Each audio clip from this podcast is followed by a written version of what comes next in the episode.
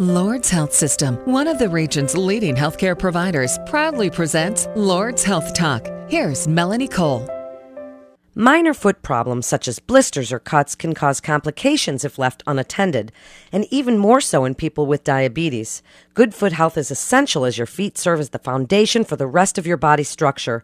If your feet are painful or not mechanically sound, this can affect the knees, hips, and even the lower back. It's important to take good care of your feet. The good news is that you can prevent many foot complications with some simple everyday foot care. My guest today is Dr. Joseph Donnelly. He's a podiatrist affiliated with Lourdes Health System. Welcome to the show, Dr. Donnelly. Tell us about some of the most common foot issues that you see every day.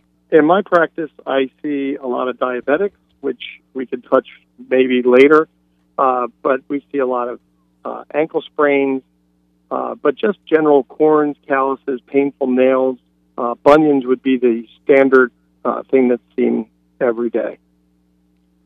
So, Dr. Donnelly, how important are shoes to these things you're seeing, whether it's bunions or blisters, calluses, any of these things? And what would you like us to avoid, especially women? Women's shoes are the uh, real cause of most of the problems with women's uh, pain. Men also get foot pain, but not near as much as women, and that's because they wear shoes with a wider toe box. Women wear shoes that are very narrow in the front, uh, and that does tend to cause issues such as uh, callus. It does make bunions worse and also causes an issue called neuroma. So, what kind of shoes might be better for us to be wearing? In this day and age, more and more people wear running shoes as their everyday attire, whether it's uh, when they're not at work or or even at work. Uh, any shoe that, uh, like a running shoe, has a very nice large toe box, so there's not incident for trauma within the shoe. So then let's start with foot hygiene, you know, because this is our base, but certainly some of these things can be affected by what we do with our feet to take care of them. What is some of the most important bits of information you have about good foot hygiene? Foot hygiene is just like hygiene for the rest of the body. You want to make sure that your feet are always clean. One of the key things with your feet, though, is inspecting them, whether it's the top or the bottom, uh, or you want to make sure that you're not getting any areas of rubbing from your shoes, uh, or do you have a foreign body uh, that went into the bottom of your foot? Um, and basically, the the other key thing is getting your feet out in the sun, uh, and that uh, that helps with preventing fungus that can infiltrate your nails. That's good information. And what about vitamin D? How does that affect foot health? Vitamin D's most important component is maintaining your uh, bone strength. Uh, and people that have low vitamin D are more prone to stress fractures. And stress fractures can occur uh, from an athletic activity, but also just from general walking, especially with the amount of people that work on hard concrete floors and tile floors. So, now what about diabetes? Because this is certainly a special consideration as diabetics have to take extra care of their feet. What would you like to tell them? The biggest thing with diabetics, number one, is control your blood sugar. Uh, what, uh, and that is, you know, following your doctor's orders with regards to what your numbers should be. Uh, generally, around 100 is the uh, number that is going to keep you better. Uh, the thing I mentioned before about inspecting your feet is also extremely important in diabetics. They can easily uh, develop problems with the bottom of their foot secondary to neuropathy, which is a change in how the nerves work and that can lead to uh, injury without the patient even knowing it has occurred. And what else should diabetics be aware of? I mean, are there certain shoes you don't want them to wear? Should they wear shoes not for longer than a certain period of time? What about their toenails? Just give us a little bit more. The key with diabetics, uh, from a shoe gear standpoint, is they do not tolerate any type of rubbing. Uh, and that can lead to an injury. And the big problem with that is they don't heal very well, and they also may not feel this happen. Whether it's an ingrown nail from a tight shoe or it's an insulin needle that got stuck to the bottom of the foot, the lack of sensation can uh, really lead to further troubles down the road. So now let's talk about some other common foot injuries. And, you know, people turn their ankle or they have bunions that are starting to really hurt.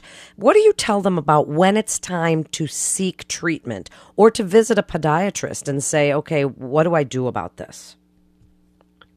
Uh, of course, as a podiatrist, I think everybody should visit a podiatrist at least once a year just for a general evaluation of how your foot is functioning uh, the other key thing is patient and everybody should stretch uh, their Achilles tendon, but also stretch uh, their hamstrings, etc. The same stretching you hear about from uh, anybody talking about just general overall body health. Um, the from the standpoint of a bunion, a bunion basically needs to be surgically corrected when it's affecting your everyday life your everyday life could be whether you can wear the proper shoe or the shoe you want to wear. It can be your inability to walk for exercise because of the pain from the bunion. Uh, anything that causes a change to what you want to be able to do is a reason to get it evaluated and possibly even fixed. So let's get into a few more of these, Dr. Donnelly. What about plantar fasciitis? This is a very common but painful debilitating condition that makes you wobble around in the morning because you can't put weight on it. Uh, plantar fasciitis goes right back to the stretching. Uh, stretching your Achilles tendon every day is the easiest way to prevent uh, developing plantar fasciitis. From a standpoint of treating it, uh, that would include stretching, uh, a good supportive shoe. Uh, we now do regenerative medicine and inject amniotic stem cells uh, to the plantar fascia, allowing it to heal where the injury occurs. Uh, sometimes orthotics are needed. Uh, but as you mentioned, it is a uh, problem. It's probably the number one thing I see in my practice uh, from on my sports medicine days.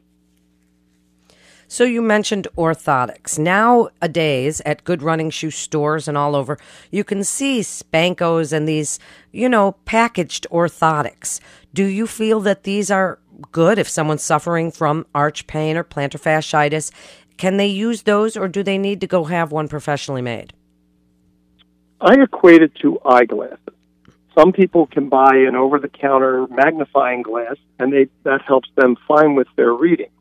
But if they have a real issue, such as nearsighted, farsighted, uh, an astigmatism, then they need a prescription glass. And that's the same with an orthotic. Uh, general arch support may help most people, but with people that have significant problems, and that basically every runner, uh, anybody who's spending, you know, eight, ten, twelve hours on their foot each day, they would really benefit from a custom made orthotic because it's not just an arch support, it actually controls how your foot functions and allows it to function in, a, in its most efficient way. So we have time for a few more of these. What about our toenails? What what's the best way to keep these clean and cut? Do we cut the cuticles? What do you do with your toenails? You should never cut the cuticles, uh, just like your mom said when you were young. Uh, from the standpoint of your nail, just general nail care, cutting them straight across is the way they should be cut. You should never dig into the side. Uh, the uh, idea of cutting a V into the nail to prevent it from causing an ingrown nail is an old wives' tale, uh, as is the use of vinegar for fungus, uh, bleach for fungus. All those things do are destroy the skin around your nail. Uh, nails should be kept relatively short, but not cut back below the distal pulp of the of the toe or the skin. You should be able to see a little bit of white to the distal portion of your nail or the far, you know, the tip of the nail. That should always be there. You shouldn't be cutting it back every time you see that little white portion. You don't need to cut it. You need to let them grow, but not so much that they catch on your socks or your stockings. And what about foot odor, Dr. Donnelly? Is there anything to be done with that? The general thing with foot odor, uh, one, you have teenagers that are going through puberty. That leads to foot odor, and that's mostly hormonal. Um, but from the standpoint of adults, it's more tied into allowing your shoes to be moist over a period of time. If you have excessive sweating, that allows your uh, shoes to be seeded with a bacteria. The same with your socks and your skin. Um, I always recommend washing your foot twice a day, basically with a soap, uh, like a white drying soap, not a soap that you would use on your face, uh, but a soap that's more harsh. Uh, and then getting them out in the air, not not wearing socks to sleep at night, not uh, constantly being in shoes. Let your let your feet breathe. All of this is such great information, and we could really talk about so many conditions. But wrap it up for us, Dr. Donnelly, with your best advice for good foot health, whether you have diabetes or you just want to avoid some of these injuries or situations that can come up with your feet. Stretch your Achilles tendon. Pay attention to your feet. Uh, don't just stick them in a shoe and forget about and forget about them. Uh, and always be aware. Check them don't be afraid to uh, ask questions, go to see your podiatrist, but most of all, just pay attention to them. Don't neglect them. Thank you so much for being with us today. You're listening to Lourdes Health Talk with Lourdes Health System. And for more information, you can go to lourdesnet.org. That's lourdesnet.org. This is Melanie Cole. Thanks so much for listening.